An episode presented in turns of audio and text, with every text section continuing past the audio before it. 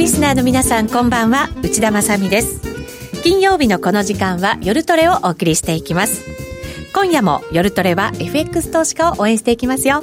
それでは出演者ご紹介していきましょう。まずは我らが高野康則さんです。こんばんは。よろしくお願いします。よろしくお願いします。そしてノーディーです。こんばんは。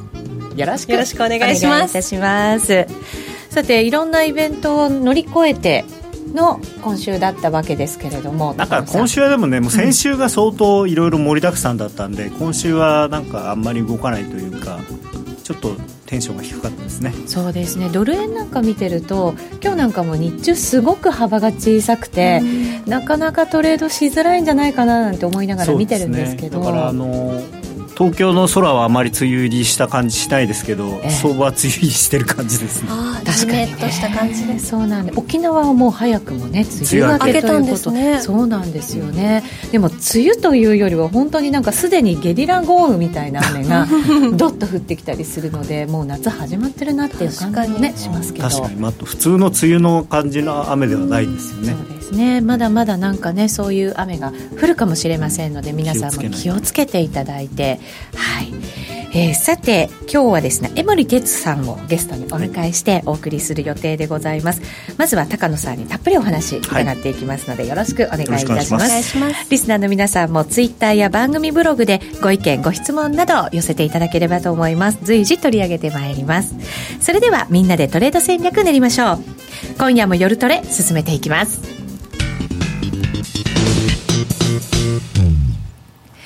さあ、それではまずは高野さんのコーナーです。今週のトピックについてお話しいただきましょ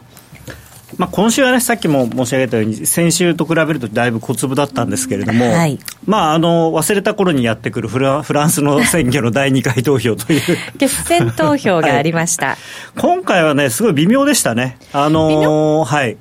すごくマクロンさんマクロン新党、共和国前進、すごい歴史的な大勝利ではあったんですけれども、はい、まあ、期待外れと。えあの結果で期待外れになっちゃうんですか？そうなんですよ。あのもともとですね、まあ、8割ぐらい取るんじゃないかとか、8割以上取るんじゃないかって言われていたので、1回投票終わった時点で。じゃないかと。で350議席取ったのに、100ぐらいだから期待より少なかったという。でもっとひどいのが、投票率が過去最低を大きく下回ったという43%。で白票は10%ぐらいあったらしいんですね。そうなんですね、はい、で結局、その彼の共和国前進というところが取ったのが、有権者数の2割以下。20%に満たなかったということで、はい、議席的には一応過半数を抑えてるんですけど国民のたった2割しか結局投票してもらくれてないという。だからまあルペンよりはあんたの方がいいけどあなたもそんなに積極的に別に支持してるわけではないよっていう雰囲気になっちゃってるんですよね。自分たちが入れなくてもマクロンさん大丈夫じゃないのっていうことでは決してない、まあ、それもあるんでしょうけど、えー、それよりも特にあの総選挙の1回目の投票に比べて2回目の投票の方がだいぶ落ちてるんで、はい、それを考えると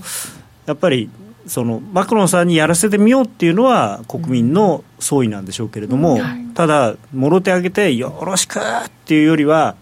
大丈夫かなっていうところがやっぱりあるんじゃないですかね。そうなんですね、うん、なんかもうフランスがしっかりしたなんか足場を築いてでドイツもね、これから選挙ありますけど、うん、そっちもきっと大丈夫だろう、ね、EU2 倍看板しっかりしていて、これでなんかこうしばらくは大丈夫じゃないのっていう意識が高まったような気はしたんですけど、まあ、その EU が、ね、崩壊するとかっていう観点に立つと、その部分は大丈夫なんですけど、はい、今度だからフランスとドイツっていうのはもともとあんまり仲が良くないんで、うん、両方がっちりしたらまたどっちがね主導権にいるとかっていう話に多分なってきちゃうんですよね。対抗しちゃうんですか？まあもともと対抗してますから。フランスはドイツなんていうのかなちょっとねドイツなんかっていうのがありますし、うん、ドイツ人はドイツ人でフランス人働かないくせにって思ってますから。まあそこがでも協力し合ってね、やっぱり引っ張っていく存在ではあるわけですから、ね、そうです、まあ、今、今だからドイツが結局、メルケルさんが非常にが長く頑張ってらっしゃるんで、はい、あの政治の面でも経済の面でもヨーロッパのリーダーになっちゃってるっていうのが、他の国にとってはまあ気に食わないっていう、そのまあ、われ外から見るとね、すごく安定してていいじゃないかと思うんですけど、はい、まあ、そのパワーバランス的に一強になっちゃってるのが、やっぱり難しいところなんじゃないですかね。そういう意味では、マクロンさんがもっともっと圧勝できるとよかったわけなんですね。そうですね、うん、まあ、ここからでも期待は大きいんじゃないですか？まあ、ウインクしてるぐらいですからね。高野さんがね、資料にいつも写真をこだわって選んでくださってるんですけど、これが趣味です、はい、いい写真をね、よく選んでくださいますが、今回はウインクしているマクロンさんの写真です。はい。ユーストリーム番組ホームページからご覧いただけますので、ぜひご覧ください。はい、はいさあその他注目されていたのが？はい。まああのドルが1回買われた局面があったんですけれども、はい、これまあダドリーさん、はい、でまあ、いつも申し上げているようにあの FRB っていうのは、えー、議長と副議長とニューヨーク連銀総裁、この3人がいわゆる執行部、でこの3人が右といえば右、左といえば左っていうの基本的な構造なんですね。はい、で、まあ、一番それで、なんていうんですかね、ダドリーさんがまあ、長いというか、まあ、私はダドリさんというのはかなり大したもんだなと思っていまして、まあ、その方がですね今回、まあ、拡大局面がやや長期化しているが実際のところまだ長く継続すると強く確信しているということで、まあ、よく私も、まあ、でもアメリカリーマンショックの後からの回復でもう何年経ってるんですかとだからそろそろピークアウトしてもおかしくないんじゃないかって言ってますけど、まあ、ダドリさんはそんなことないとまだ続くと。であとは、えー、インフレ率についても労働市場がこれだけ引き締まってるんだから徐々にインフレ率はついてくるはずだということで、まあえー、非常にこう自信に満ちたご発言をなさってでこれでまあドルが買われたという、まあ、場面がありましたけどね。だからまあ今、僕なんかがいつも言ってるのが、その PC コアがこんだけ上がってなくてっていうか、むしろ下がっている状況で、本当に年内にそのテーパリングだとか、えー、さらにもう一回利上げとかってできるんだろうか、まあ、ダドリさんの答えはできると。はい、Yes, we can と。いうことなんですよね。どっかで聞いたセリフですね。はい、はあ、でもその9月にもバランスシートの縮小に動くかもしれない、はい、12月は、まあ、利上げ。は行うだろうっていうのが今の、まあ、基本シナリオですね。はい、ですね。はい、ただえーと、来年、再来年のインフレ率は、ただ FOMC で下方修正しているのも現実です、ね、まあでも、ほんのちょっとですからね、うん、そこはね。あんまり気にすることはない、ね。はい。はい、だからまあこうなると、例えば今月以降の数字が、物価関係のものが弱いのが出てきて、本当に大丈夫なのかなってなると、まあ、いよいよ毎年恒例、ジャクソンホールがはい、こうぐっとまた焦点があってきて、ねえー、なんかそれは楽しそうで、今年こそジャクソンホールから中継したいなみたいな。毎年そういう話、確かにしてますけどね、ね。はい、今年はその重要な人たちは、皆さん、どうなんですよね、まだ出るとか出ないとかって話が聞か聞こえてないんで、まあ、普通は出るんですけどね、うん、イエレンさんがたまに逃げるんで。そうなんですよね。まあでも、今年イエレンさん、最後かもしれないんで、出るんじゃないかなと思うんですけどね。可能性はね、はい、はい、まだ分かりませんが。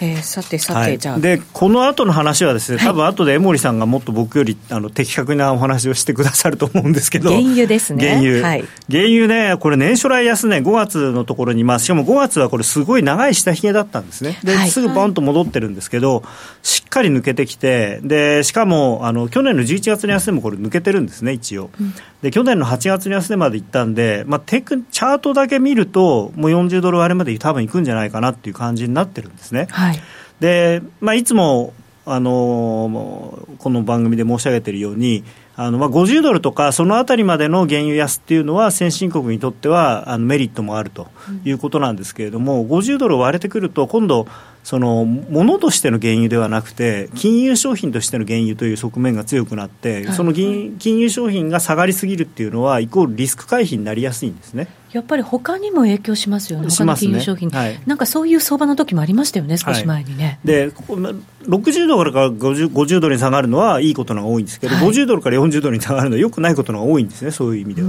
だからもう50ドルぐらいで十分に安いんですよ、ものとしては。はい、でそこから下はもう本当に、むしろその、なんていうのかな、金融商品として買ってる人がみんな引かされて、リスク回避、で40ドル切れたりすると、本当にまた投げなきゃいけなくなるんで、うん。あの原油の相場投げるってことは例えばニューヨークダウ投げたりとか他のものも投げなきゃいけなくなるんですよ、お金が足りなくなるんで。そこで穴埋めをするわけですね。原油の損を株を売ったりえ為替を売ったりする、して穴埋めしていく。そこで悪い連鎖に起こるんで、はい。まあ、いわゆるリスク回避になりやすいと。それが50円のラインからだいぶ下まで来ちゃったなっていう印象ですけど、そう。そうそうだからねかなりしかもこの間ずっと一応あの減産はやっていて、まあ、ただあと、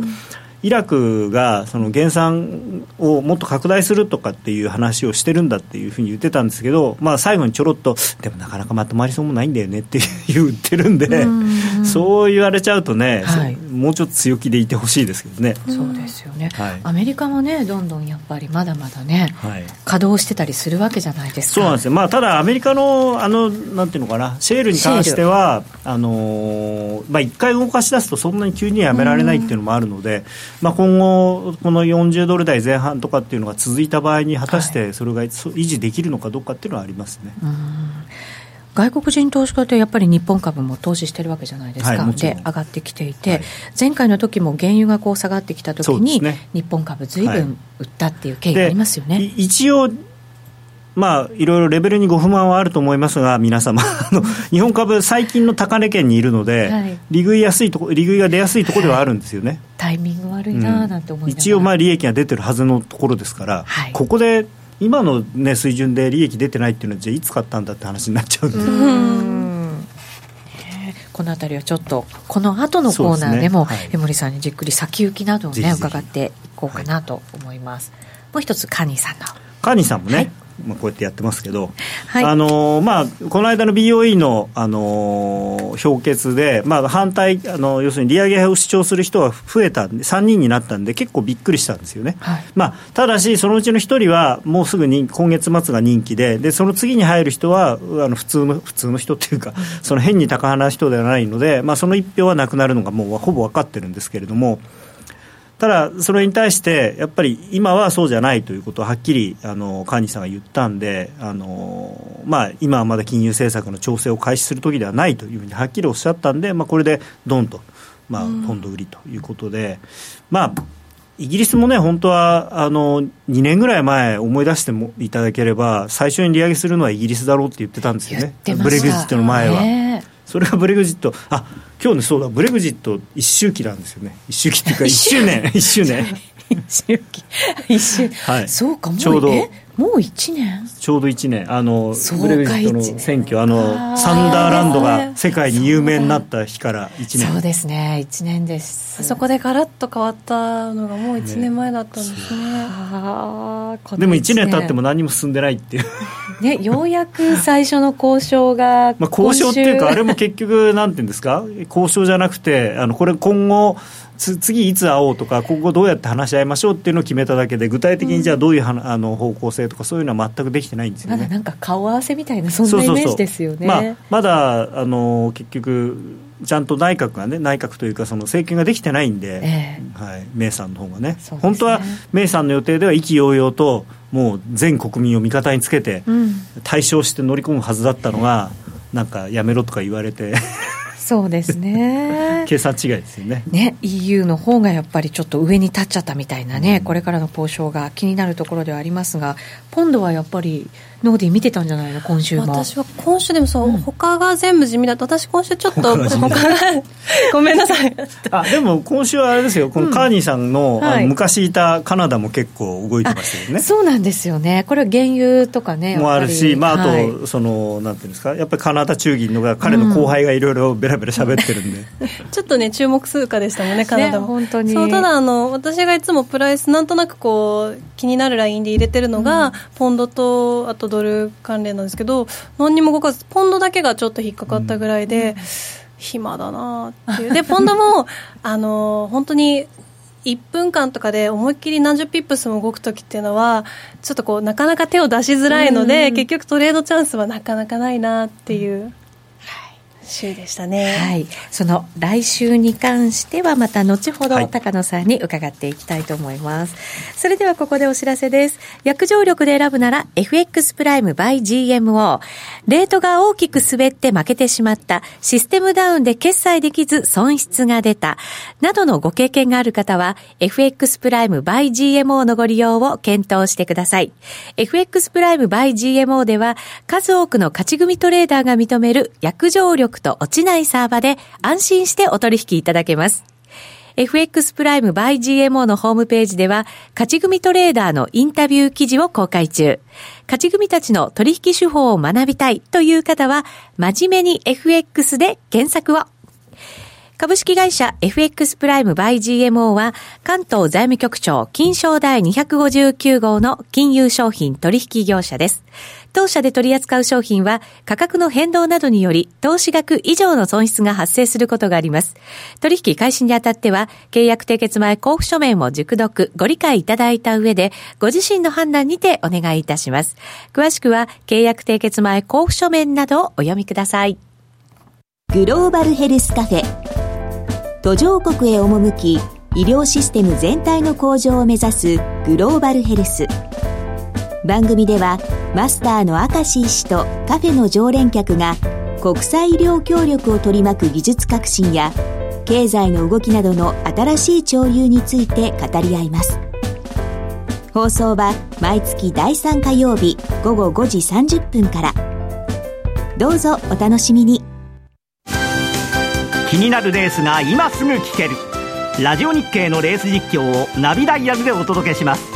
開催日のレースはライブで3ヶ月前までのレースは録音でいつでも聞けます。電話番号は0570-008460 0570-008460 0570を走ろうと覚えてください。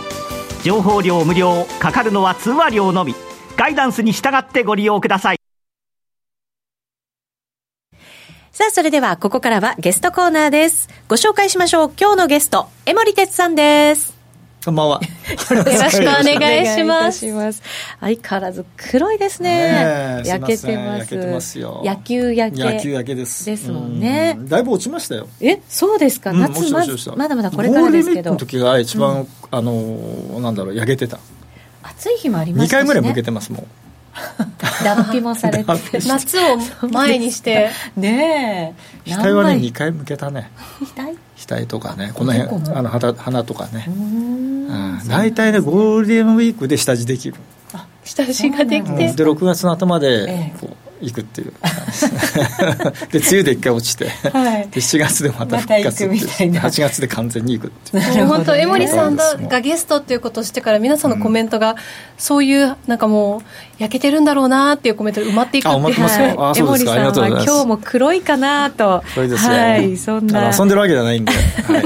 まあ遊びですけどねねあとはやっぱりね今日は原油の質問でね。ね。そうなんですよね、今週やっぱりちょっと嫌な動きになったかなと思って、ね、ね、皆さん気にされてると思うんで、やっぱり気にしてますか、やっぱり皆さん。気にしますよ、あそうですか。前回やっぱり、うん、あの去年ですよね、年明けてすぐに原油が下がって、うんうん、日本株も下がって、オイルマネーがどんどん売ってるんじゃないかっていう、ね、あれで完全にリスクオフみたいな動きが2か月ぐらい続きましたかね。はい、ね。ね。ですよね。続きましたなんで笑ってらっしゃるんですか。そうなんですよ。だから、ね、やっぱりちょっとね同じような動きにならないといいななんて思って見てるんですけどどうですか？株はねそれでもまだ頑張ってますしそういうような感じはないのかもしれませんけど。あのなんなんとなくなんですけど、はい、その数年前までは原油が上がると株も上がるとかね、はい。まあ、株が下がると原油が下がったからだっていう、うん、ちょっとそういうようなこう連動性みたいなのって結構言われてたでしょ、はい、最近あんまないじゃないですか、うん、アメリカの株がすごい強いのにで原油が下がってるのに、うんうん、こう昔だったらもっと下がってるでしょ株は。アメリカは強いですよね、ね、日本株もね、頑張ってるし、さっきあの高野さんおっしゃってたようなことっていうのは多分23年前はそれ普通だったと思うんですが最近の動き見てる決してそうではないのかなという気もね。それはズバリなぜ？あの結局そのなんだろう2000年代入ってから、うん、あのコモディティ価格がこう上がり始めて、まあ、リーマンショックで2008年の7月に147ドルまで WTI がつけて、うん、そこから暴落した、うん、そのそこの暴落するところまでっていうのはあの金利がやっぱりすごく低くて特にまあ2002年から3年金利がすごく低くて、あのどうしようかと。で結局金融機関が、えー、こんな金あの金利低いと投資商品がもうないと、うん、で何がいいんでしょうかっていうところでコモディティがあるじゃないかと、うん、でこれに目をつけたのはゴールドマン・サックスですよ。で彼はあのすごく昔から実はあのコモディティインデックスっていうのを彼ら独自で出してたんですね。あそうなんです、ね、まあ、よくあの皆さんはあの CRB インデックスっていうのをよく見られるじゃないですか、はい。ええ、あれのゴールドマン・サックス版っていうのは実はかなり昔からあってでそれをじゃあ商品化して、はい、でこれに連動するコモディティの投資商品、まあ、投資信託ですね、はい。まあ、ファンドですよ。作ったらいいじゃないかと、うん、でそれに投資してもらえば面白いねと、うん、コモディティはね動きも結構激しいしトレンドも出やすいし。で株は当時ねごもうご存知だと思うんですけど一番リーマンショックあのハイテクバブルの後で、はい、一番下がってた時だから本当にね停滞中で。で金融機関が売る商品なかったんですよ。売る商品がここにあったみたいな感じ。いいじゃないかと。いう、ね、これ行こうよって、始めたのは、はい、まさにそのコモディティバブルにつながっていったと。いう流れがあったんです、はい、でその後やっぱり一回落ちたんだけどやっぱり全体の流れとしては、まあ、株にも投資するけれども、うん、まあ、今までその株式投資をメインにやっていた、えーまあ、機関投資家とか、まあ、年金さんとか、まあ、ヘッジファンドもそうですけども、まあ、コモディティもやろうよっていうのはその2000年代半ばからやっぱり出てきて、はい、でリーマンショックの後もやっぱりそれはそれで連綿と続いてたんですよ、うん、なので株と原油とかコモディティの連動性は担保されてたっていうか、まあ、一緒に上がって一緒に上がって一緒に落ちてみたいな、はい、でそれをやってるうちに結局あの去年さっきのお話あったように、はい。えー、2016年の1月2月2回26ドル叩いて、もうどうにもなんないねと、はい、もうそこでかなりの、えー、なんていうんだろうその株も投資するけど原油も投資するっていう人たちがかなり撤退したんだと思うんですよ、原油あんまり動きがその後なくなりましたよね。なくなったし、えー、株はそのまま回ってたじゃないですか、はい、でやっぱりもうそれは一緒にやるのはもうどうなのかなと。で連動性はもう明らかに落ちてますよだから。原油からだからある程度のお金はもう抜けてしまってって今、あんまりそこに投資資金が入ってないような感じなんですか？それからもうね、投資してる人は、いろいろ調べたんですけどね、ええ、先物市場、まあ、結果的にその現現物に投資できないんでね、うん、できないじゃないですか、はい、普通の人は。はい、なので金融商品に投資してるんですよね、うん、皆さん、ただ金融商品に投資している、その金融商品を作ってる業者さん、はい、これ、どう何でヘッジするかって、先物でしかヘッジできないので、先物を代わりに買ってあげてるわけですよ、はい、このポジションはね、もうずっと実はね、減ってないんですよ。このね減ってない枚数がね大体20万枚っていうね、うん、WTI 原、まあ、NYMEXWDI 原油先物ってありますよね、はい、まあ、皆さんよく見てる。であれであのよくあの金曜日になると CFTC っていう、はい、まあ、アメリカの商品先物えー、委員会が発表する数字ってあるじゃないですか、はい。まあ、為替と IMM とかね、よく言うでしょ、はい、出てきますね、あれと同じやつが、まあ、毎週発表されてるんですけど、あれずっとフォローしてると、うん、どうもこのね、20万枚って数字だけが、もう値打きのようにね、ずっと残ってるの、この人たちは多分売ってないんですよ、それが誰なのかわからないけど、多分まあその長期投資家なのかね。はい、それを除いちゃうと結構中身は分かりやすくて結構短期プレーヤーがほとんど値段を今もう決めてるなっていうのはねものすごくよく分かる。じゃあその本当の短期の値幅取りをしてるような人たち、うん。うん、なので、えー、まあ、ちょっと需給の話はこの後しようと思ってるんですけども、はい、なぜ今20あの40何ドルまで下がっちゃったかっていうのは、はい、まさにその先物市場で値段だけしか見てない人たちが、値段の動きだけを見て、まあ、判断っていうかね、うん。まあ、その下がってるから売るとか安そうだから売るっていう判断を機械的にして、はい、もうファンダメンタルズバリューとは全く関係のないところで値段がついてると。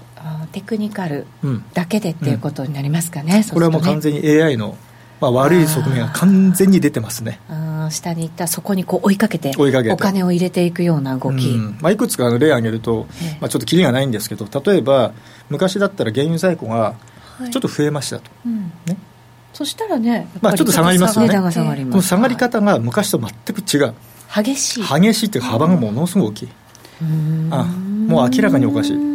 ただ結局は物があるわけじゃないですか、原油は、うん、それでも止められないもの止められない。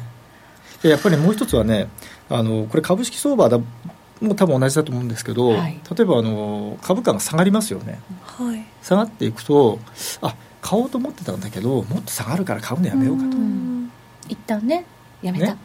うちょっと安く安値出るよねと、うん、安いところでねさらに変えた方がいいわけですからね。となると詐欺相場で買いが出てこなくなると、下がりますよねさらに。もっと下がります、はい、例えば現物やってる人たちが買おうかなと思ってた、うん、例えば、はい、なんだもっと下がりそうだぜと。じゃ買うのやめようかと、うん、なると下がりますよね。下がります。さらにね。だからあのなんだろうこう下値を支える人たちがやっぱり、ね、引いちゃってるんでしょうね。で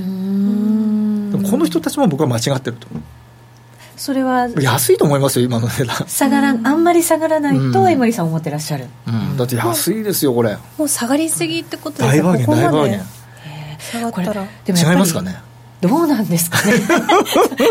そんな逆質問しないでください、うん、で結局ね、いろいろあの、まあ、調べたってことではないんですけど、まあ、市場の人たちがどう見てるのかなってやっぱりいろいろ考えたら、うん。はい、あの最近言われてるのはやっぱりその、えっと、リビアとかねナイジェリアっていうですね、はい、アフリカにある国たちがやっぱり生産量がもっと多いなと。はい。いうことでしょうね。もともと今回その OPEC が去年あの11月ですか OPEC 総会で今年の1月から、はい、減産を100まあ OPEC 費用 OPEC と非 OPEC の国全部合わせて180万バレルぐらいですかね、1日当たり減産しましょうと決めたときには、うん、えー、そのナイジェリアとリビアは今まで結構あの大変だったので、うん。その減産の数字には入れないようにしましょうとしたんですね、はい、でこれがどうも国の様子とかがねやっぱりねきつかったから、はい、きつかったから、まあ、それが結局話題になっちゃったでもともとね、はい、あの OPEC はこのリビアとナイジェリアで日流196万バレルまでだったら OK よというイメージで、その今お話しした減産を決めてるんですよ、うん、196万バレルぐらいだよね、はい、と、うん。まあ、せいぜい作ってもね。作っても、うん、はい。たらなんとですね今243万バレル作っちゃってる要は47万バレル多いんですよ想定より。OPEC の。なるほどね、うん、これがね、ええ、予想外だったうん苦しかったからっていう ある意味優しさみたいなところが。それがね肌になっちゃった。ああそういうことなんですね、まあ、でもね許されたんだったら頑張って作っちゃう、ね、だってやっぱ収入増えるからね。そうなんですよね。苦しかっただけにね。これがね肌になっちゃった。で意外に数字小さいんですけどやっぱりそういうところ弱気な人ってやっぱそういうところが目ざといっていうかねそういうところばっか見て、はい、もう売っちゃえっていうね、しかもその短期の売買する人たちがメインになってて、うん。うん、長期で長くこの買ってくる人たちがいないから、余計にこうやっぱり。降らされやすくなっちゃってるんですよね。下の方にね、そうですよね。だって上がらないってなったら他の商品行こうって短期の人は特に思っちゃいますもんね、上がらないんだったら、売るか。でも作ってる人もなんかね減産。どうなんでしょうね。こう野菜とかだとこうレタス取れすぎちゃったから安くなったって言ったらなんかレタス捨てたりするじゃないですか、そうなんですよね。そうもいかないし、うん、まあ、捨てるのと似たような声がまあ減産ですよね、そうですね、まあ、それがこう市場参加者からすると追いついていないみたいなね、うまく機能してないっていうところですよね。あとはやっぱりアメリカのそのシェールオイルっていうね、はい、ところがこうなかなかその原油価格が40ドルあの50ドル割っても意外にこれ減らずに、ね、むしろなんかこう増えちゃってる、ね、逆にどんどん稼働させてますからね。ね、そうなるとやっぱりね。そうそう。これもまあちょっと想定よりは増えちゃってるなっていうのが OPEC の考えでしょうね、なかなかここ簡単に解決する問題じゃなさそうですね。でもねこれねよく計算したらいいんですよ。私今言ってるのはちょっと言い方気をつけなきゃいけないんですけども、うん、そのさっき言ったようなその売ってる人たちは算数ができないんではないかなと算数ができない、そのというのは算数ですよ。ってことですか？算数ですよ。足し算とか引き算でいいんですよね、うん、うん、だけなんですけどね。掛け算割り算入らない。要は何言いたいかというと OPEC がじゃあ1日あたり180万バレル減産しましたよと、はい、ね、で世界の石油需要が、まあ、大体ざっくりと1日あたり140万バレル増えるんですよ。去年に比べて今年は、うん、これで320じゃないですか、はいでシェールオイルが、まあ、大体ざっくりと今年は60万バレル増えると。60万バレル。はい。引くとどうなります？えっ、と。ん？怪しいな300 300あれ違う違う違う違う。違う320 260 260ぐらいでしょ260はい。でさっき言ったリビアのやつが。合ってるよね。あれ、ね、合ってる合ってる。リビアとナイジェリアが増えた分が、まあ、ざっくり50万バレルだとしましょうか、はい、でまあ大体210万とかそうです、ね、まあ、200万バレルとしましょうか、はい。まあ、これだけは前年比に比べると、うん、1日あたり200万バレルの需給バランスが改善するはずなんですよ、うん、そうですね。でしょ、うん、はい、でこれに365かけると1年間どれぐらい原油の在庫が減りますかって計算できますよね、うん。ここで初めて掛け算出てくるんですけど。あそうですね、ね、はい、で例えば OECD っていうその、まあ、いわゆる先進国、うん。まあ、ほぼ、まあ、先進国ですね、はい、OECD に加盟している国の、えー、原油在庫っていうのは大体今世界で12億万12億バレルか。12, 12億。あるんですよ、はい、でさっき言ったあの原油在庫が多分これぐらい減るでしょっていう数うん、数字をその365かけるざっくりいくとですね、はい、まあ、最大7億バレルぐらい減るはずなんですね。ざっくりですよ、はい、そうでしょ、はい、まあ、あの365まあ、365×200 だから、はい、まあ、ざっくり7億バレル減るんですよ。と、はい、いうことは、相当減るわけですね、この計算が市場はできてないってことですよ。だって僕らの感覚からすると、この7億バレルもしその机上の計算ですけどね、はい、7億じゃなくても、その半分だとしても、これ、ものすごい減少ですよ。そうですね。今年の原油使う量が増えなかったとしても、まあ、3億バレルぐらいとか減ってしまうんだったら。だからそれも分かってないんだろうなっていうのは私の印象です。結局も短期の材料で、うん、本当になんかこう売買の材料だけにしてるっていう感じがしなくもないですね、うん、だから多分、あのこれから例えば国際エネルギー機関とか、まあ、OPEC もそうだし、はい、あの在庫の数字っていうのはこれからまあ出てくると思うんですけどね、うん、まあ、出てきたときにやっぱりちゃんと減ってたねと。いうことをもし皆さんが理解しちゃったときにはそしたらね。ああ買い戻しだ買い戻しだと。うん。そしたら本当にしっかりした、うん、こう長い目で見た投資家の買いも入ってきそうな気がするんですけどね,、うん、理論的にはね。そうですよね、為替との絡みでいうと、やっぱりそのこれだけあのユーロが少しこう戻ってきてる中でね、昔はそのユーロ高、原油高っていうのがね、一つパッケージになってたわけですよ、もうこの数か月、数年、まあ、1年半ぐらいですかね、もう完全乖離しちゃってて、為替サイドから見ても、多分すごく理解しづらいと思いますよ。添森さんといえばこう他のあの価格チャートとのこう相関とかでいろいろ測っていくっていうイメージがあるんですけど。完全にも乖離しちゃってるからねそれはね。それはどう,、どうなんですか？そのこれから FRB もそのバランスシートとか縮小していこうとか、うん、ECB もまあ出口の方に行こうとすると、うん、お金の流れって元に戻ってくる正常化してくるのかどうなのかって。うまいこと持ってきますね。そっちの方に そういうところにちょっとこう。う持ってくな。持ってきましたね。ね今ねぐいっとね。そうそうそう、はい、でこの間の FMC がどうだったかってちょっとね簡単にまとめたやつがあるんではい、まあ、これはねあのこれで、まあ、あのおされで見といていただければいいと思うんですが、はい、まあ、今内田さんおっしゃったようにまさにその利上げをね、うん、早くしたいなっていうのと、はい、今4.5兆ドルですか、うん、えー、持ってる FRB の資産を早く縮小したいなと、うん、でその後なんだろうあの FMC 終わった後、はいもういろんな人がもう利上げしますよね。資産縮しますよってものすごい言ってるじゃないですか今、はい、積極的にね。結構これびっくりじゃないですか皆さん、ね、あの一応ね予想されたことではありましたけどでも、うん、あやっぱりそうなのかってね、だってねあれだけ今までハト派だったですね、えー、イエレンさんが急にどうしたんですかと、ね、強気になりましたよね。ね。と思うでしょ？はい思います。これがね違うんだ。え？違うんですか？違うんですよまあ、ちょっとあのいくつか、はい、2枚目か3枚目かなんかにあの、はい、ありましたよね、もう1枚のところもう1枚。それもう言っちゃうとね、はい、FRB 関係者の発言ね、3枚目ですね、はい、これがね実はねポイントでこれ見ると今お話ししたように、うん、もうすぐにでも利上げをしたいと。はい、ちなみにしか捉え捉えられないですよね。どのあたりを特別に取り上げるとしたらいやこれはね全部強気なんですよ、強気なんですそうなんですね。全部が強気。はいよく思い出していただきたいのが、はい、去年。去年？夏場から8月にかけて、うん。はい、FRB 関係者が皆さん、うん、9月に利上げをしますよっていうのを言ってませんでした？言ってましたよね。あやらなかった。やらなかったでしょ？やらなかったんですよ去年。やらなかったでしょ、ね、これやっと思い出した。いやこれをなぜ皆さんね指摘しないのって僕は思う。えー、あの時皆さん何言ってましたかね？利上げしますよしますよしますよあの時結構積極的な発言だったんですよね、ね関係者は。FRB のあの発言だけ聞いてると、あもう利上げするんだなと思ったんだけれども、はい、結果としてはできなかった、なぜなら、はい、市場が全く織り込まな織り込まなかったですね、織り込めなかったですね。うん、あの時そんなに織り込んでなかったんでしたっけ？全く織り込んでないです、織り込めなかった、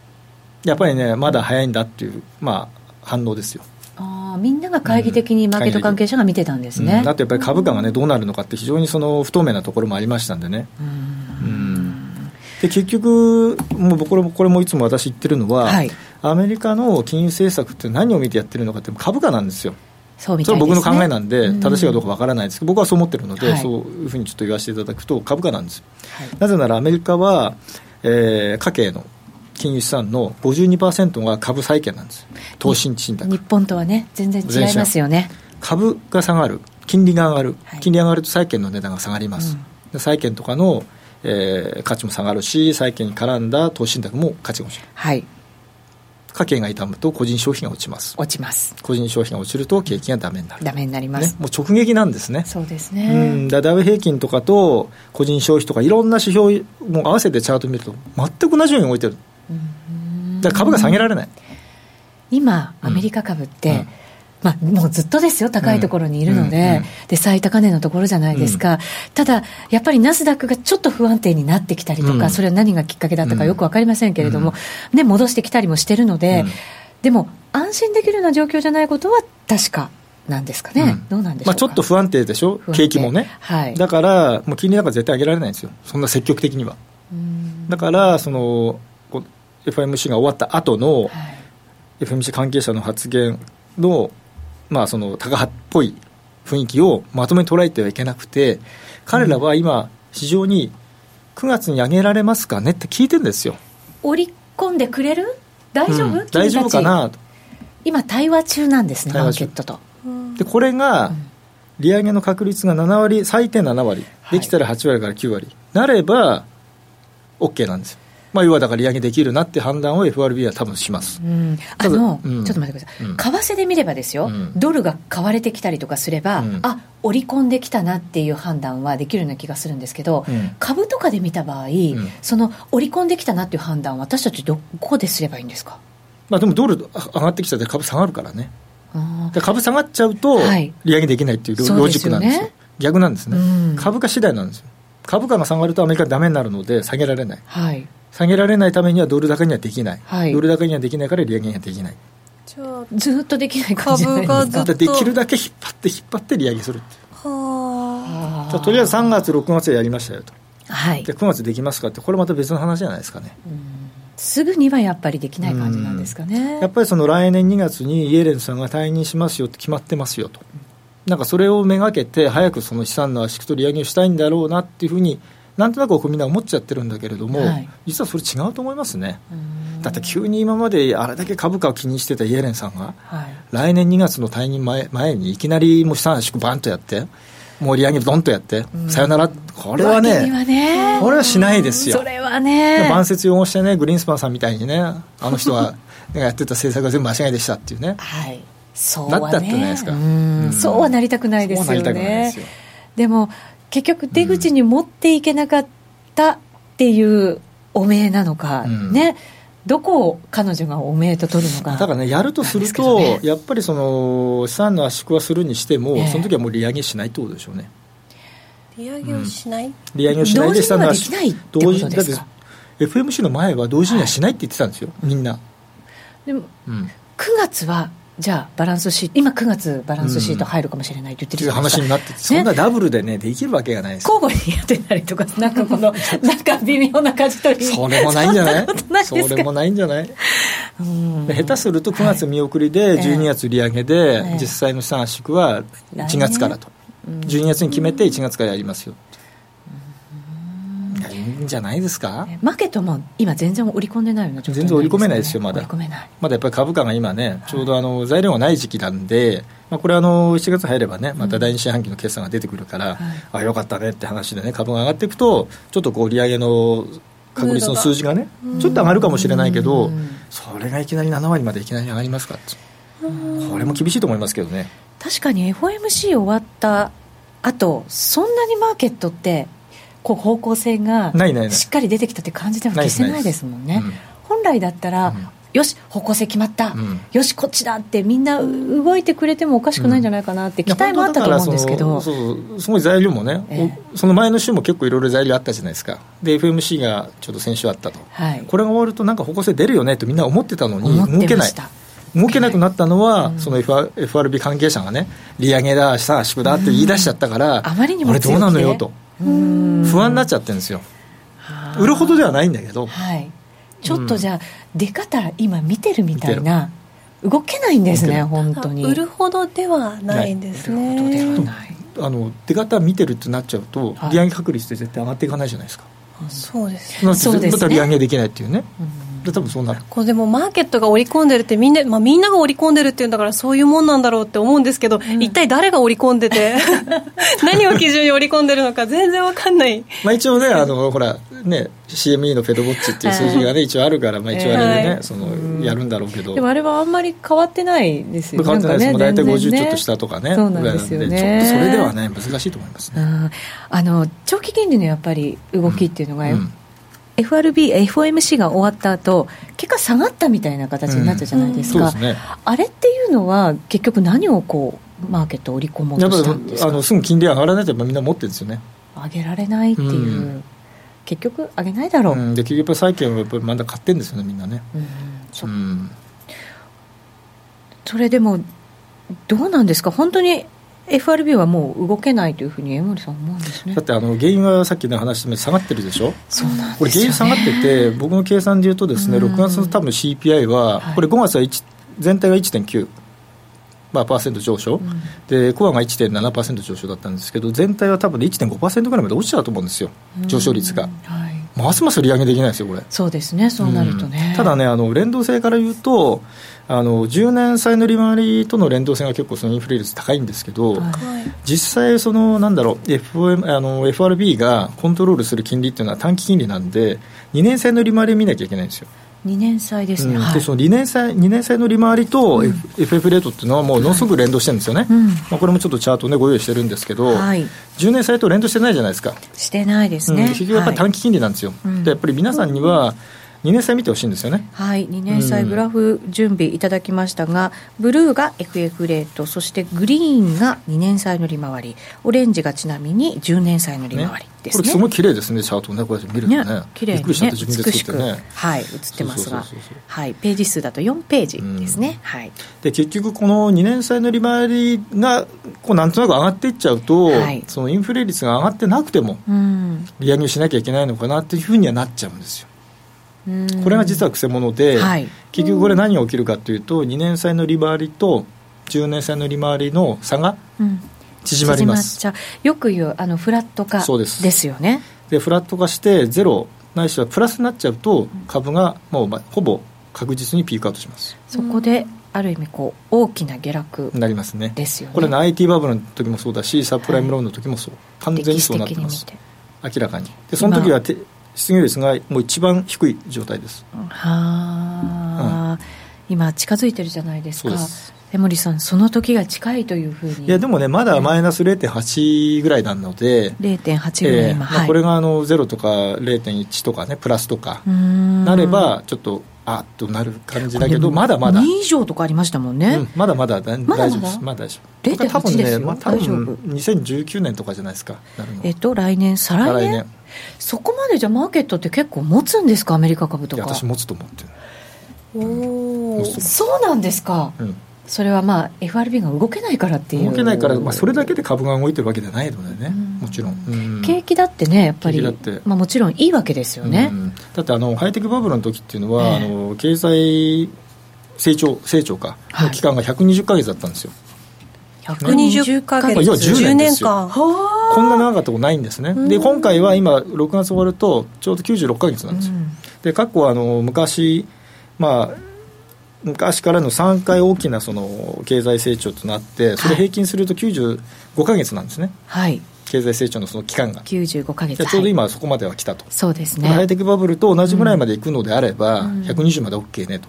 まだ、ね、まだ例えばですよ、うん、なるとちょうど計算すると大体2019年の後半ぐらいまで持っちゃうなとでそうなると10年前のハイテクバブルと同じようなことがこれから2年半ぐらいで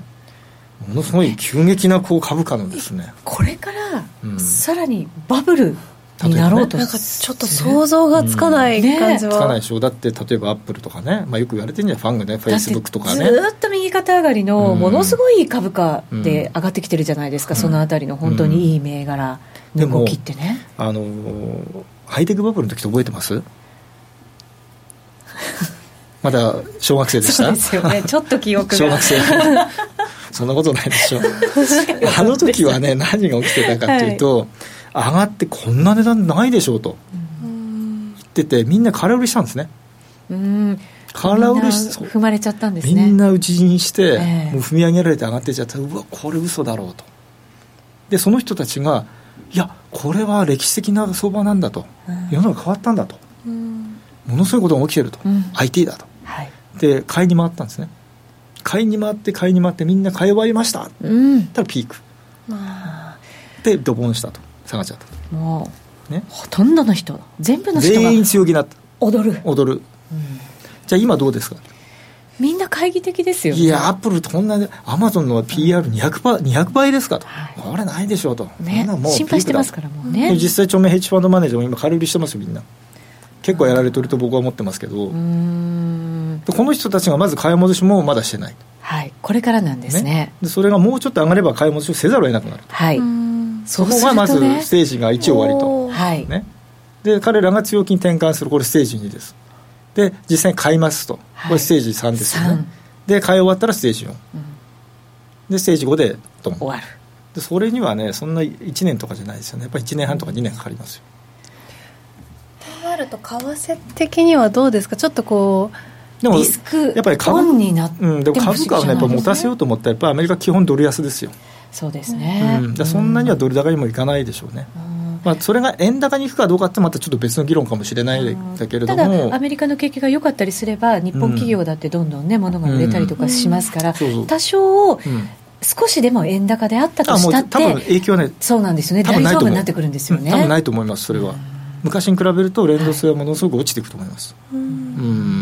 確かに景気がいい時ってちょっと円高だったりしますよね、うん、だって昔あれ日経平均とねドル円比較して、えーじゃあ株が上がってるで必ず円安かって全然そんなことなくて、まあ、もちろんその経済構造がね、うんはい、変わったしその企業の収益構造も変わったんでね、まあ、一概には言えないんですけどこれからは多分ね輸出企業だけじゃなくて内需とか違うサービス系の企業が多分すごく出てきて、はい、むしろニトリさんみたいにね円高の方がいいんだみたいなね、ソニーだって今そうじゃないですか。むしろ。円高のこのメリットの方をね、うん、見られるようになるんですよね。なっちゃうともう大変なことになります日本株は。ものすごい上がっちゃいますよ、はい、僕は結構あの株はもう強気で、うん。まあ、ドルはそんな強気じゃない、ね。うん、特にアメリカ株はものすごい強気ですね、うん、今ねハイテク株バブル2.0っつってんですけど僕ね。その1.0がその2000年の時、はい、今ハイテクバブル2.0に入る入るんだと。2.0ですか、ええ、強気ですで僕も実際あのね例のファングっていうのも持ってるしね。売る気ないし、ね、全く売る気ないですね、えー、結構触れましたけどね。もう全然見てないもん株価も。もうそれぐらい。あと2年はいけるぞと。ね。なるかどうか分かんないですよ。私はそう思ってるだけでも今、うん、エネルギーも安くてで為替もそれほど円高にならないんであれば、うん、日本の企業だってね潤うところだってあるわけですよね結果としてね。ちょっとだから今はポジティブな方をね、うん、僕は見た方がいいんではないかなっていうね。あなるほど、すごく楽観的に見てますよ。はい。わ、はい、かりました。皆さんいかがでしたでしょうか？今日は江守哲さんにお越しいただきました。ありがとうございました。 Zen Class in English。大好評実施中の禅のワークショップに英語クラスが登場です。ただひたすらに座る。シンプルで美しく奥深い修行の体験。あなたも英語の指導で禅のマインドに触れてみませんか？お申し込みお問い合わせは、ラジオ日経英語で全入門をインターネットで検索。ホームページからどうぞ。あの名実況をもう一度永久保存版実況 CD 白川二郎実況名勝負セレクションただいま好評発売中オグリコールでおなじみ1990年有馬記念をはじめ記憶に残る厳選14レースの実況を完全収録。感動の名場面が鮮やかによみがえります。鈴木よしこさんとのスペシャルトークも収録してお値段は税込2000円。送料が別途かかります。お求めお問い合わせはラジオ日経ネットショップサウンロードまで。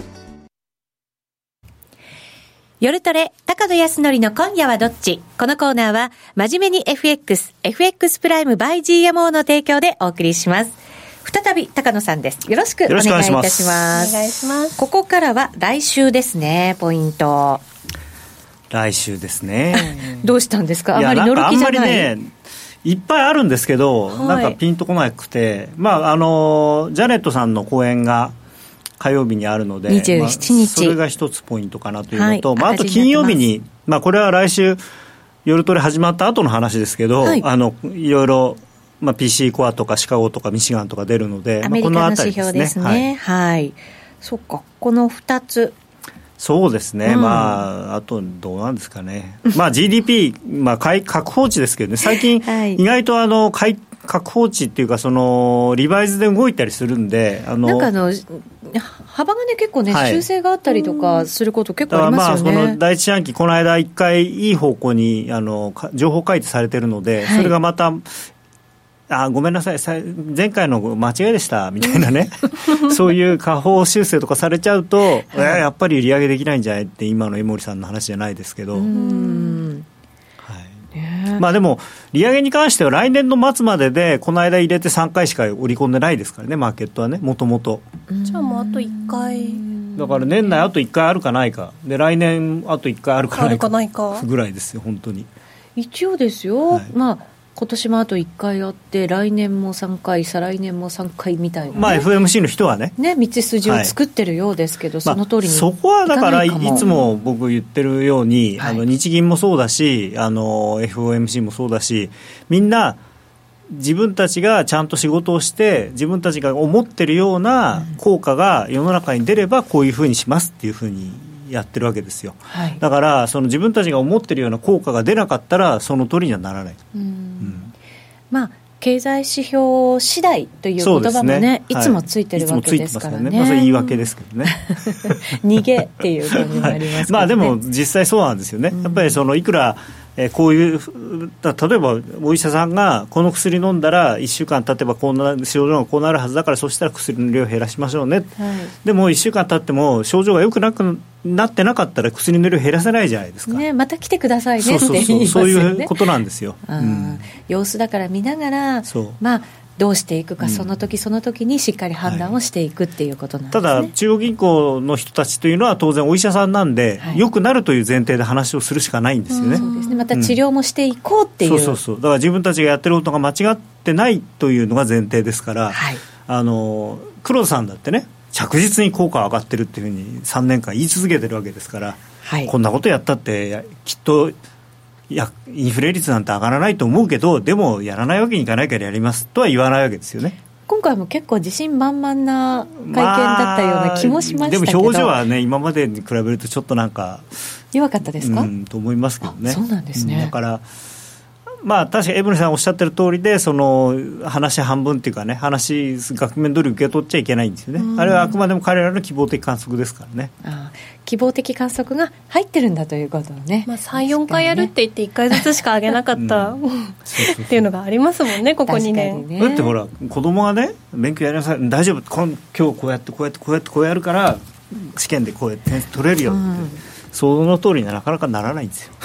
外的要因もありますからね。その時その時の状況とねいろいろありますからね、見ていかなきゃいけないんですね。来週なんだかんだ結構あるんだな。どれにフォーカスしてポジションメイクしようかなというふうに。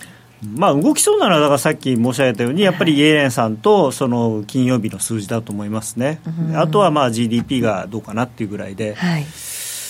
うん。あとでもね、やっぱりまだ僕は原油は結構きな臭いと思ってるんですよ。下方向に来てますからね。あのー、これ別にそのいい悪いじゃなくてやっぱり確かに僕もちょっとにわか勉強でいろいろ調べたりするとその需給の話に関してはあの江森さんおっしゃってる通りで来年は需給が今まで今よりだいぶタイトになるっていうことに、通り相場になってるんですね。でそれは僕が僕みたいな素人がちょっとネット調べてもそういう話はいっぱい出てくるんです、うん、でもレートは下がってるんですよ値段は、はい、っていうのは、まあ、実際だからどのぐらいポジションがあるのかっていうのは僕はあの原因の取引したことないんであの本当のことはよくわからないですけれども結構でもやっぱり買っちゃってて投げさせられてるのかなと思うんですよね。でここまで来たらやっぱり投げないじゃないですか。来年そうなると思ってたら、ね、だから本当にどっか限界的なところまでいかないとなかなか頭を我慢しちゃってで最後にガッと上げてそこで底を打つっていうのもまた相場の一つの形ですよね。相場っていうのはやっぱりその理屈に合わないことが必ず起きるので、うんだってそれこそねあのゴールドマンとか JP モルガンの株が一桁になったりしたわけですからね、はい、リーマンショックの時に。でそれであのウォーレン・バフェットさんとか大儲けしましたけどだからそういうのっていうのは理屈じゃないんですよねもうね。もう持ってられなくなっちゃうわけですよもう。証拠金が足りないとかね。